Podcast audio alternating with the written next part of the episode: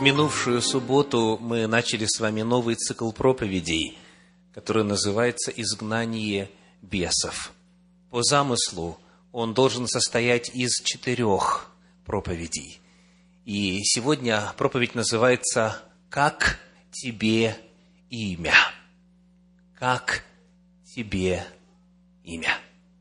Эта фраза взята из евангельского повествования – из пятой главы Евангелия от Марка, где мы прочитаем сейчас первые девять стихов.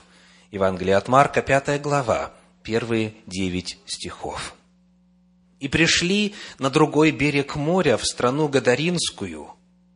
И когда вышел он из лодки, тотчас встретил его вышедший из гробов человек, одержимый нечистым духом» Он имел жилище в гробах, и никто не мог его связать даже цепями, потому что многократно был он скован оковами и цепями, но разрывал цепи и разбивал оковы, и никто не в силах был укротить его.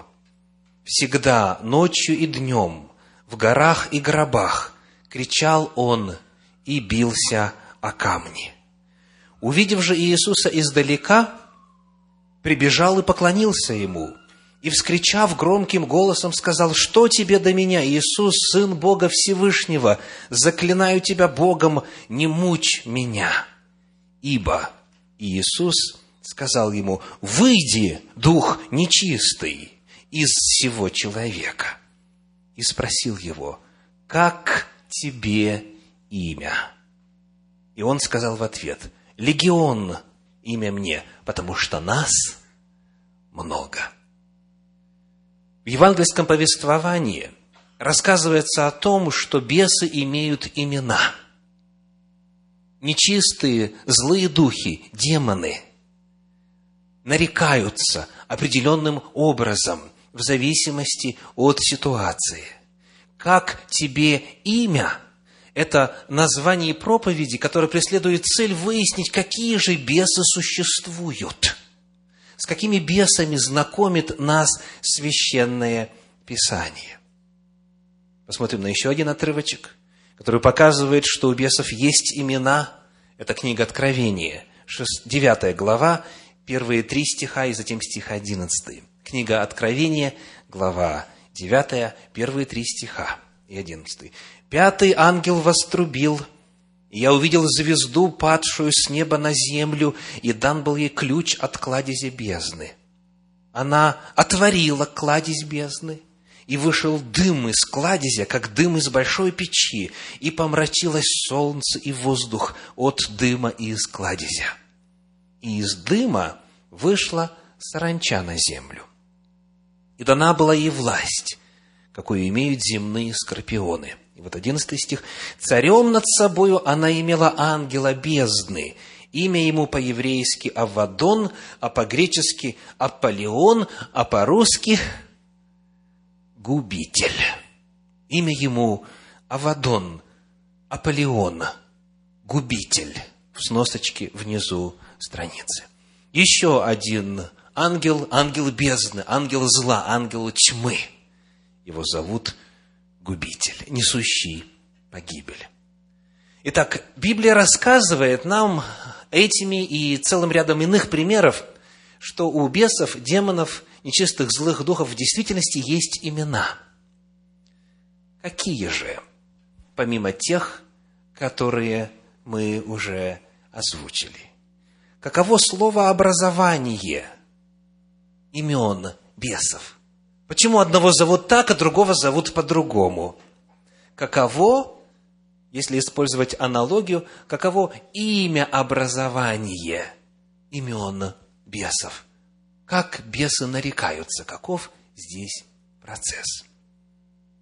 Приглашаю вас посмотреть на 13 главу Евангелия от Луки, где мы прочитаем стихи с 10 по 13 и стих 16. Несколько библейских иллюстраций.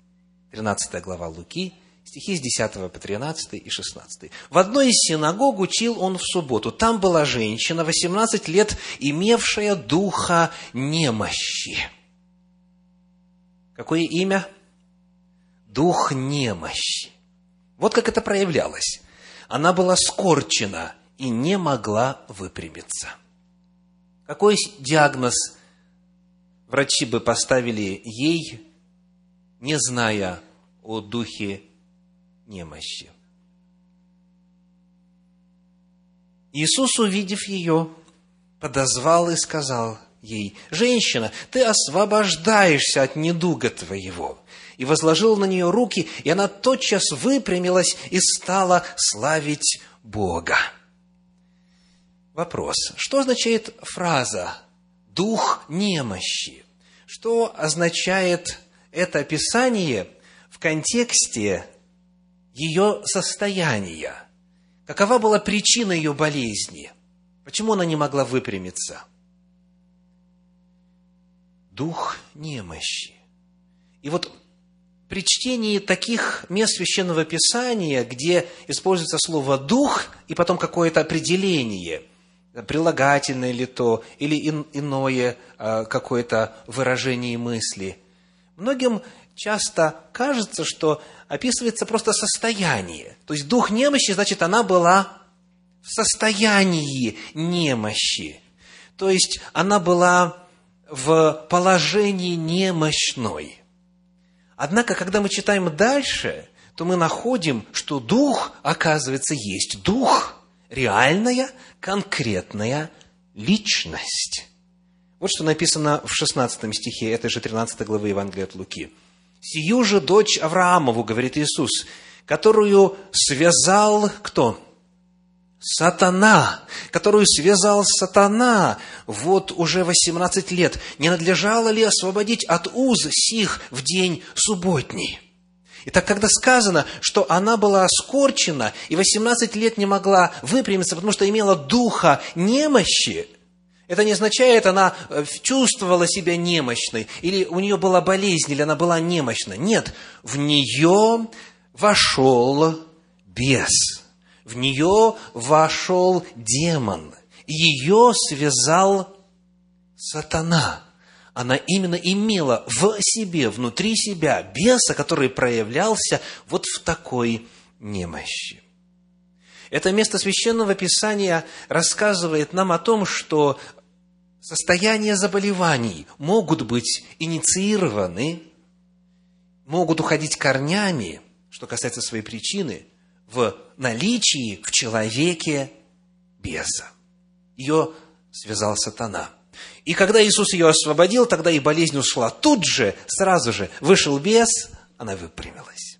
Ушел бес, ушла болезнь. Еще одна иллюстрация – мы прочитаем два места Священного Писания на одну тему. Евангелие от Луки, 11 глава, 14 стих, Луки 11, 14. «Однажды изгнал он беса, который был нем. И когда бес вышел, немой стал говорить, и народ удивился». Что означает, что этот бес был нем? Кто думает, что это означает, что бес не мог разговаривать? То есть не мой бес. Еще прочитаем одно место. Марка 9 глава 25 стих, Марка 9, 25. Иисус, видя, что сбегается народ, запретил духу нечистому, сказав ему, «Дух немой и глухой, я повелеваю тебе, выйди из него и впредь не входи в него». Что означает «дух немой и глухой»?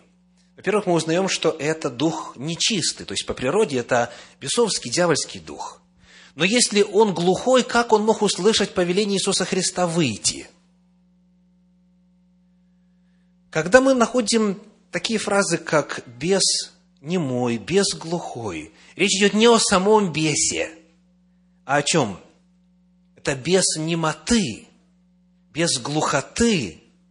Это демон, приносящий человеку, в которого он поселяется, немоту, глухоту или любое другое заболевание. Мы находим, что бесы зовутся сообразно своим проявлениям в человеке. Бес, приносящий немоту и глухоту. Еще один пример – Книга Деяний апостолов, 16 глава, стихи 16 по 18. Деяния апостолов, 16 глава, стихи 16 по 18. Случилось, что когда мы шли в молитвенный дом, встретилась нам одна служанка, одержимая духом прорицательным, которая через прорицание доставляла большой доход господам своим. Идя за Павлом и за нами, она кричала, говоря, «Сии человеки, рабы Бога Всевышнего, которые возвещают нам путь спасения». То есть это называется бесплатная реклама. Это она делала много дней. Павел, вознегодовав, обратился и сказал Духу, «Именем Иисуса Христа повелеваю тебе выйти из нее». И Дух вышел в тот же час. Что означает фраза «дух прорицательный» или «дух прорицания»? Это означает, что если это духовное существо, это духовная личность поселяется в человеке, то у человека появляются способности, которые ему естественным образом не присущи. У человека появляется сверхъестественная способность, новая, чужеродная, не свойственная ему. Дух прорицательный дал этой девушке способность прорицать. То есть она была ясновидящей. Она четко видела ситуацию в духовном мире. Она знала, где бес, где ангел святой, кто где находится и так далее, и так далее. Она была ясновидящей. И через это, сказано, доставляла большой доход господам своим. Но апостол Павел, поскольку она отвлекала людей от сосредоточенности на проповеди. Она создавала шум, она создавала ненужный ажиотаж. Он обратился не к ней. Он не сказал, хватит тебе уже прорицать. Он обратился к Духу, потому что он знал истинную причину происходившего. Он сказал, именем Иисуса Христа повелеваю тебе, Дух, выйди из нее. И Дух вышел в тот же час. И как только Дух вышел, она тут же потеряла приобретенные на время способности. Итак, когда мы задаем вопрос, как тебе имя, мы находим, что имена бесов связаны с чем? С их проявлениями, с их манифестацией в человеке. То есть человек, который сам по себе не владеет знанием ли, информацией ли, не обладает той или иной способностью, он ее вдруг сверхъестественным, духовным образом приобретает, если в человеке поселяется бес, поселяется демон, злой, нечистый дух. Еще одна иллюстрация. Третья книга царств, 22 глава, стихи с 19 по 23. Третья книга царств, 22 глава, стихи с 19 по 23. И сказал Михей, «Выслушай слово Господне. Я видел Господа, сидящего на престоле своем, и все воинство небесное стояло при нем по правую и по левую руку его». Это очень богатый отрывочек, и у нас нет времени, чтобы его основательно сегодня исследовать, но я хочу обратить ваше внимание на факт расположения небесного воинства. Итак, кто-то был по правую руку от Бога, кто-то по левую. Кто помнит, что это означает? Когда наступит великий суд, как описывает седьмая глава Евангелия от Матфея, тогда скажет царь, стоящим по правую руку, «Войдите, благословенные Отца моего, и унаследуйте царство, приготованное вам от создания мира». И скажет тем, который по левую руку, что? «Идите в озеро, приготовленное, уготованное для дьявола и ангелов его. Итак, по левую руку находится кто? Дьявол и его ангелы. И те, кто встает на их сторону, противясь Богу, по правую руку Божьи ангелы. Итак, перед Господом все ангелы Вселенной, и те, которые с Ним, и те, которые против Него, и добрые, и злые. И вот читаем дальше. И сказал Господь, 20 стих, «Кто склонил бы Ахава, чтобы он пошел и пал в Рамофе Галаадском? И один говорил так, другой говорил иначе. И выступил один дух, стал пред лицом Господа и сказал, «Я склоню его». И сказал ему Господь, «Чем?» Он сказал, «Я выйду и...» И вот сейчас я обращаю ваше особое внимание на эту фразу. «Я выйду и...» Прочитаем вместе. «Сделаюсь духом лживым». «Сделаюсь духом лживым лживым в устах всех пророков его. Господь сказал, ты склонишь его и выполнишь это, пойди и сделай так. И вот теперь попустил Господь духа лживого в уста всех сих пророков твоих, но Господь изрек о тебе недоброе. Вот здесь рассказывается нам о механизме нарекания или наречения имен бесом, нечистым духом. Сказано, что я сделаюсь, то есть, что это означает? Я вот в этой ситуации, говорит представитель воинства небесного, духовного воинства, я вот в этой ситуации сделаюсь духом лжи.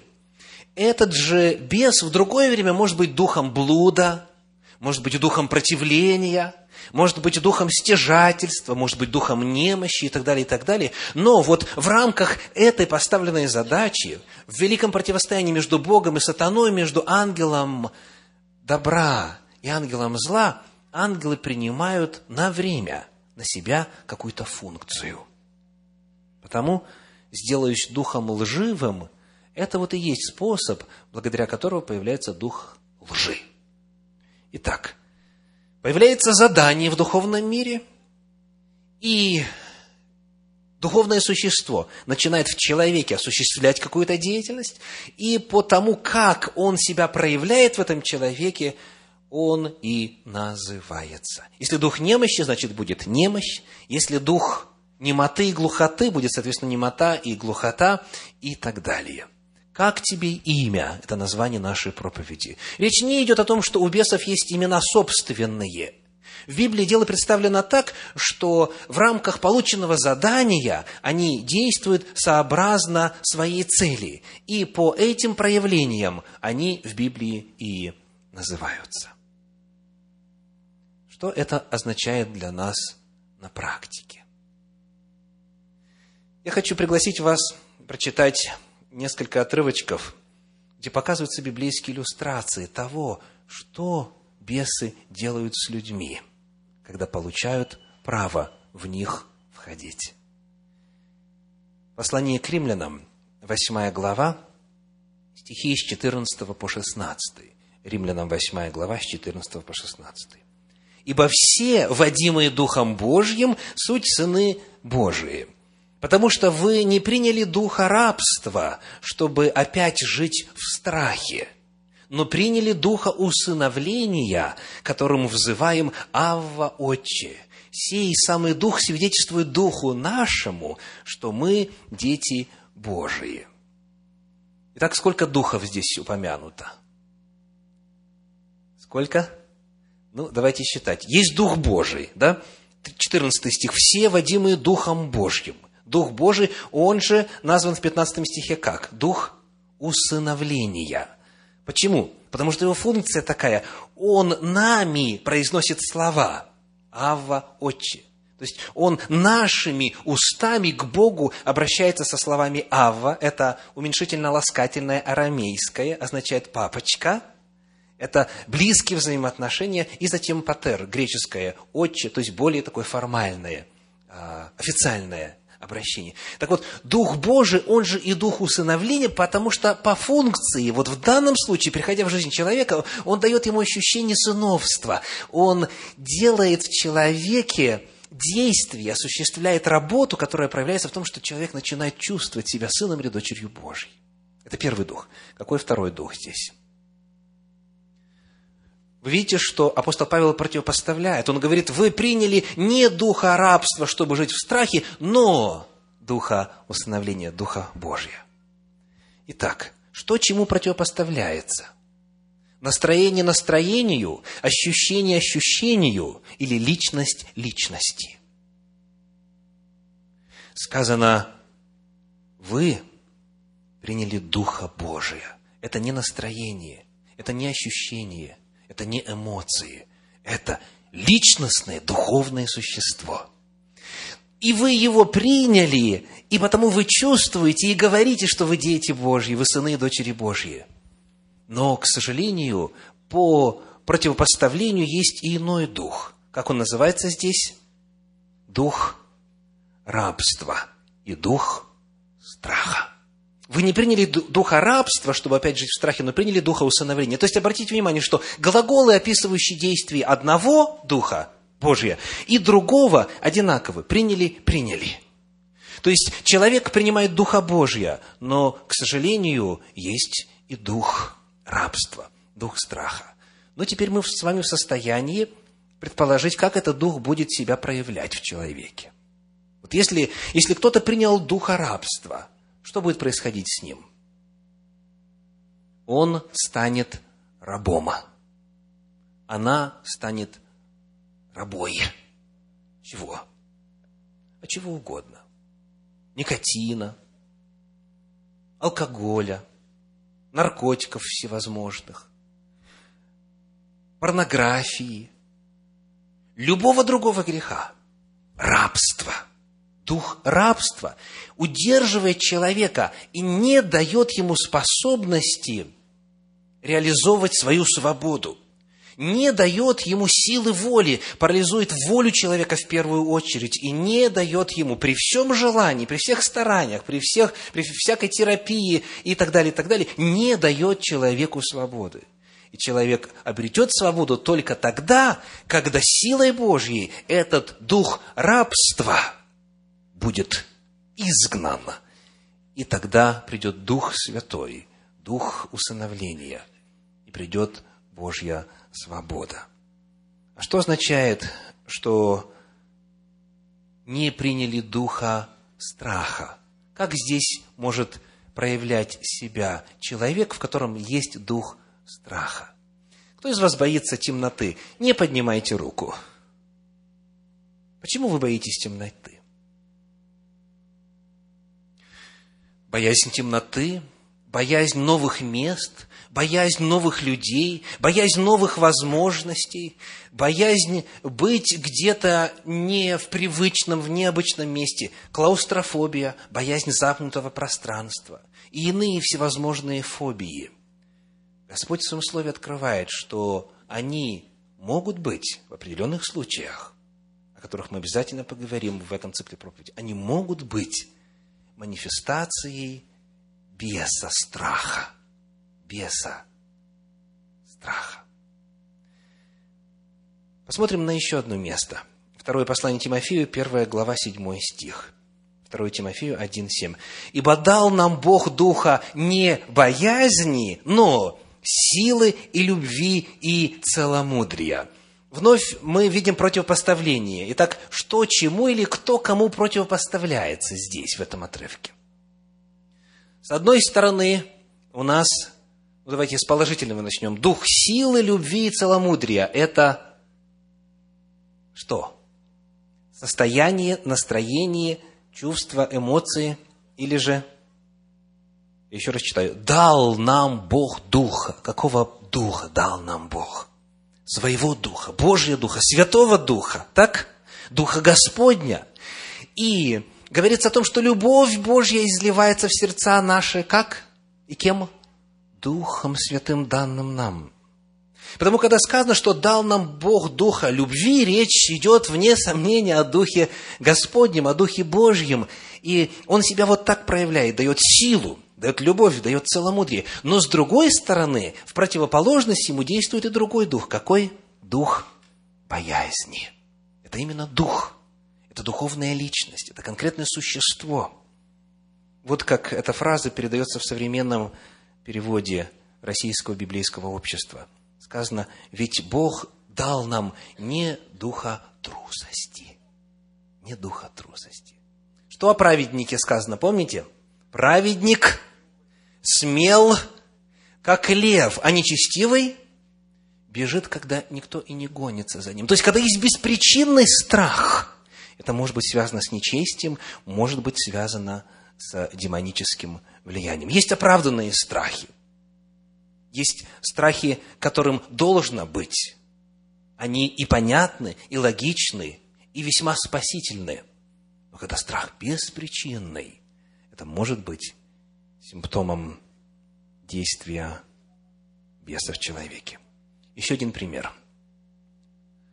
Книга пророка Исаия, 61 глава, первые три стиха. Исаия, 61 глава, первые три стиха. «Дух Господа Бога на мне» Ибо Господь помазал меня благовествовать нищим, послал меня исцелять сокрушенных сердцем, проповедовать пленным освобождение и узникам открытие темницы, проповедовать лето Господне благоприятное и день мщения Бога нашего, утешить всех сетующих, возвестить сетующим на Сионе, что им вместо пепла дастся украшение, вместо плача – елей радости, вместо унылого духа – славная одежда, и назовут их сильными правдою, насаждением Господа во славу Его. Вновь здесь у нас противопоставление. С одной стороны, речь начинается пророчеством о чем? Дух Господа Бога на мне, ибо Он помазал меня. Помазанник, Машех, Иисус Христос здесь предвозвещен. И этот стих Иисус Христос использовал тогда, когда вошел по своему обыкновению в день субботний в синагогу и встал читать из книги пророка Исаии. Отсюда, из этого места он прочел и сказал, «Ныне исполнилось Писание сие, слышанное вами». То есть, Дух Святой с одной стороны, Дух Господень, а с другой стороны кто? Обратили внимание? Сказано, вместо унылого духа. Итак, что такое унылый дух? Теперь уже, я уверен, вы правильно ответите на вопрос. Кто думает, что это просто плохое настроение? Поднимите руку. Здесь именно противопоставление духовное предлагается. Иисус Христос никого из тюрьмы не освободил, из физической тюрьмы. Даже своего предвестника, Иоанна Крестителя, предтечу, он не освободил из темницы. А пророчество, между тем, говорит, что он будет провозглашать пленным освобождение и узникам открытие темницы. Он будет вызволять людей из духовного рабства, из закабаленности дьяволом, бесами. И в том числе будет освобождать их от унылого духа. Это еще один бес, который так нарекается по своим проявлениям. То есть он приносит уныние. Посмотрим на разные переводы этой фразы. Дух уныния или унылый дух. Например, King James Version, перевод короля Иакова, говорит Spirit of heaviness, дух, дословно, тяжести. Тяжесть, которую приносит в жизнь человека дух. Перевода English Standard Version, английский стандартный перевод, говорит faint spirit – то есть, дословно, слабый дух, дух слабости. Вот э, в форме глагола, например, she fainted означает она упала в обморок. Да? То есть слабость. Перевод New International Version, новый международный перевод, говорит spirit of despair. Despair это что у нас? Отчаяние. Отчаяние. Скажите, вот как все это вместе принимая во внимание все оттенки переводов этого места Священного Писания, дух уныния, отчаяния, тяжести, слабости, как это сегодня называется, современное, широко распространенное слово, как это состояние обозначается, каков диагноз? Депрессия, да, вы в один голос сказали. Депрессия. Депрессия сегодня представляет бич современного общества. И огромное-огромное число людей и жить не могут, и радоваться не могут, и работать не могут, и Богу служить не могут, и так далее, и так далее, потому что они находятся в состоянии депрессии. Вполне возможно, что в определенном случае это не проблема здоровья в первую очередь, а проблема бесовской зависимости. Есть дух депрессии, который, входя, приносит депрессию. Бес препятствует, препятствует, противится духовному росту. Он удерживает людей от радости в Господе и от радости жизни. Ну, еще один пример, который показывает нам, как на практике проявляется наличие беса в человеке. Книга пророка Осии, пятая глава, стихи 3 и 4. Осии, пятая глава, стихи 3 и 4. Ефрема я знаю, и Израиль не сокрыт от меня, ибо ты блудодействуешь, Ефрем, и Израиль осквернился. Дела их не допускают их обратиться к Богу своему, ибо дух блуда внутри них, и Господа они не познали. Так почему они блудодействуют? Что означает блудодействовать, говоря современным языком? Жить развратной, разгульной в интимном отношении жизнью. Блудодействовать это означает именно вот беспорядочно, не по законам Божьим, решать вопросы в сфере интимной жизни. Они блудодействуют, почему сказано? Четвертый стих. «Ибо дух блуда внутри них». Когда мы с вами открываем Священное Писание для того, чтобы ответить на вопрос, как тебе имя, мы находим, что в данном случае есть бес блуда, который удерживает человека во грехе. И в результате того, что человек блудит, в результате того, что он блудодействует, сказано в четвертом стихе, дела их не допускают их обратиться к Богу своему. То есть здесь замкнутый круг. С одной стороны, грех открывает дверь для беса. С другой стороны, когда бес вошел, он провоцирует человека на новый грех. И это состояние что делает? Четвертый стих. Не допускает обратиться к Богу. И таких очень и очень много. Они понимают, где добро, где зло. Они и хотят жить по воле Божьей. Но когда без блуда начинает снова в них распалять страсти, они не могут остановиться. Дела их не допускают их обратиться к Богу своему. Итак, различные негативные состояния самых разных сфер жизни могут быть вызваны чем и кем? Бесами, демонами, нечистыми, злыми духами. Здесь я должен сделать одно очень важное предостережение.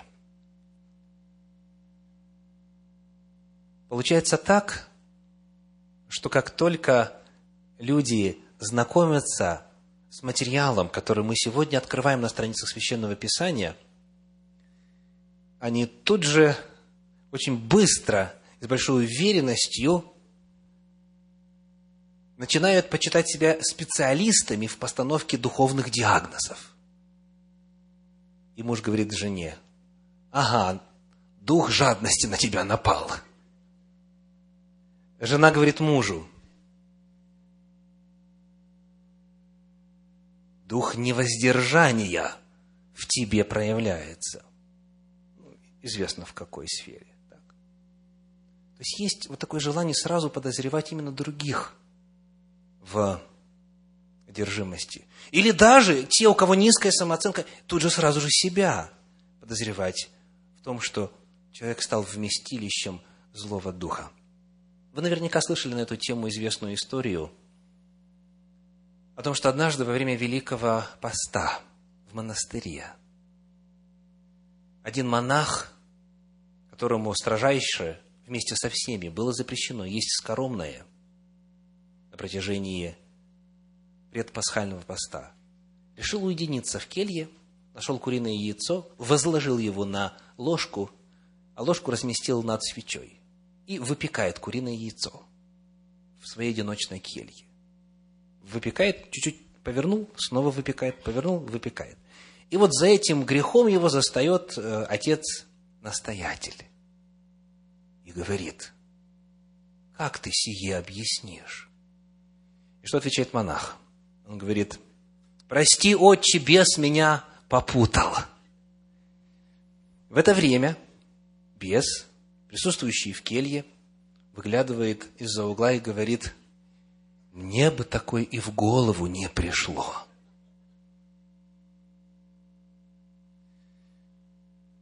Какой мы сейчас ставим вопрос? Все ли проявления уныния, болезней, страха, подавленности и так далее нужно приписывать действию беса? Ответ – конечно же, нет.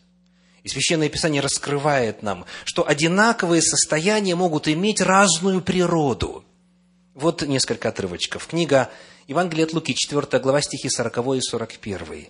Луки 4 глава, 40 и 41. «При захождении же солнца все, имевшие больных различными болезнями, приводили их к нему, и он, возлагая на каждого из них руки, исцелял их.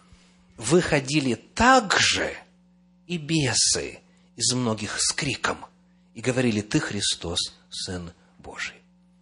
Когда Иисус Христос совершал служение людям, сказано в 40 стихе, Он исцелял больных различными болезнями, Он их исцелял. И потом есть очень важное слово «также». То есть помимо больных физически, Он что еще делал Иисус Христос? Освобождал одержимых. Он повелевал бесам, и бесы из многих с криком выходили. Итак, Библия разделяет болезнь и одержимость. Бывает, что бес вызывает болезнь, и когда его изгоняют, тогда и болезнь уходит. Но считать, что всякая болезнь вызвана бесом, мы не можем. Нам это запрещает евангельское повествование, и не только оно. Он их исцелял, а других освобождал от бесов. Теперь на примере конкретного заболевания, конкретного состояния – в Евангелии от Матфея в 4 главе, в 24 стихе написано, Матфея 4, 24, «И прошел о нем слух по всей Сирии, и приводили к нему всех немощных, одержимых различными болезнями и припадками, и бесноватых, и лунатиков, и расслабленных, и он исцелял их». Вновь описывается служение Иисуса Христа. Первое, что надо сказать, слово «одержимых» в синодальном переводе некорректно – в оригинале сказано «имевших различные болезни и припадки и так далее». Имевших. Так вот, перед нами перечисление некоторых заболеваний. Какие вы видите здесь? Ну, немощь, это понятно. Дальше есть сказано припадки, лунатики, расслабленные. Но вот в перечислении таковых есть еще одно слово. Какое? Бесноватые. То есть, были немощные, имевшие различные болезни и припадки, и бесноватые, и лунатики, и расслабленные. У меня вопрос. Лунатики и бесноватые – это одна и та же группа или две разные группы? Разные. И этих исцелял, и этих. Слово «лунатики» в подлиннике – это форма глагола «селаниадзума» и дословно означает «быть пораженным луной». В современных английских переводах звучит слово «epileptics», то есть эпилепсия описывается, известное диагнозируемое а, заболевание. Итак, Иисус Христос избавлял людей от эпилепсии, и помимо этого Он а, освобождал людей от бесов. То есть здесь эпилепсия и бесы разделены, это разные состояния. Посмотрим теперь на Евангелие от Матфея, 17 главу. Евангелие от Матфея, 17 глава. 15 стих. Сказал, «Господи, помилуй сына моего, он в новолуние беснуется и тяжко страдает, ибо часто бросается в огонь и часто в воду». Далее 18 стих. «И запретил ему Иисус, и бес вышел из него, и отрок исцелился в тот час». Что было причиной эпилепсии в данном случае? Бес. Бес. В подлиннике используется то же самое слово «селаниадзаме», которое переведено у нас фразой «в новолуние беснуется». То есть в одном случае эпилепсия – это заболевание, в другом случае эпилепсия – это признак бесноватости. Одно и то же состояние может быть вызвано разными причинами. И потому для нас это очень важный урок. Он ставит нас перед необходимостью воздерживаться от поспешных выводов и неосторожных оценок – нельзя все проблемы истолковывать только лишь сквозь а, призму материализма, с одной стороны, как делали в Советском Союзе, либо, наоборот, все интерпретировать лишь духовно, приписывая действие беса в человеке, когда он просто-напросто болен. Каждый конкретный случай необходимо рассматривать отдельно.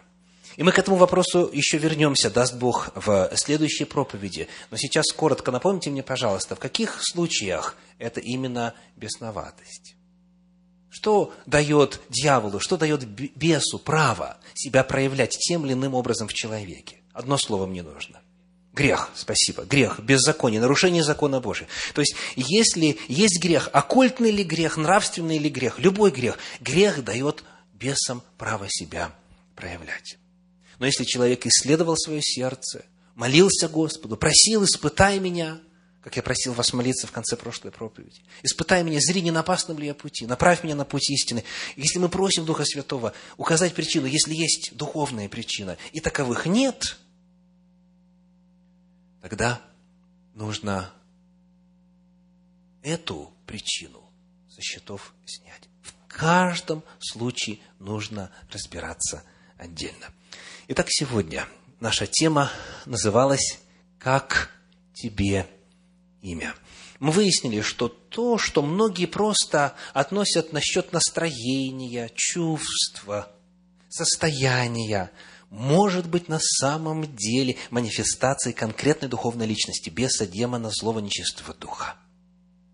Мы выяснили, что когда бес приходит в человека, человек начинает себя вести так, как ему не свойственно – и только когда бес будет изгнан, и только когда Господь даст победу над конкретным бесом, только тогда это неестественное состояние прекратится. Бес не боится таблеток, бес не боится терапии, бес не боится никакого лекарства. Он только Господа Бога, своего Творца, боится. Господа господствующих, Иисуса Христа, Спасителя нашего. В завершение – я хочу напомнить вам отрывочек из книги Откровения, из 18 главы, первые пять стихов.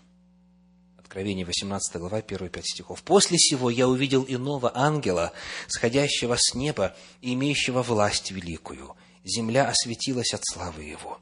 И воскликнул он сильно, громким голосом, говоря, «Пал, пал Вавилон, великая блудница, сделался жилищем бесов и пристанищем всякому нечистому, всякому нечистому духу пристанищем всякой нечистой, отвратительной птицы, ибо яростным вином блудодеяния своего она напоила все народы, и цари земные любодействовали с нею, и купцы земные разбогатели от великой роскоши ее.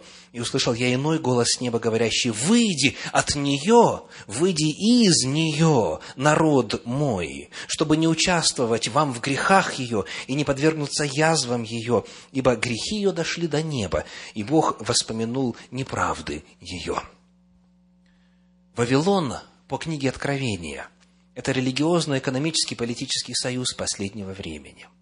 Для тех, кому эта тема интересна, вы можете на веб-сайте Центра Духовного Просвещения по адресу www.russiancenters.com найти цикл проповедей по книге Откровения, в том числе программу преодоления последнего кризиса, где мы подробно изучали, что такое Вавилон. Вавилон, повторю, это религиозный, экономический, политический союз последнего времени. Он все в себя вбирает.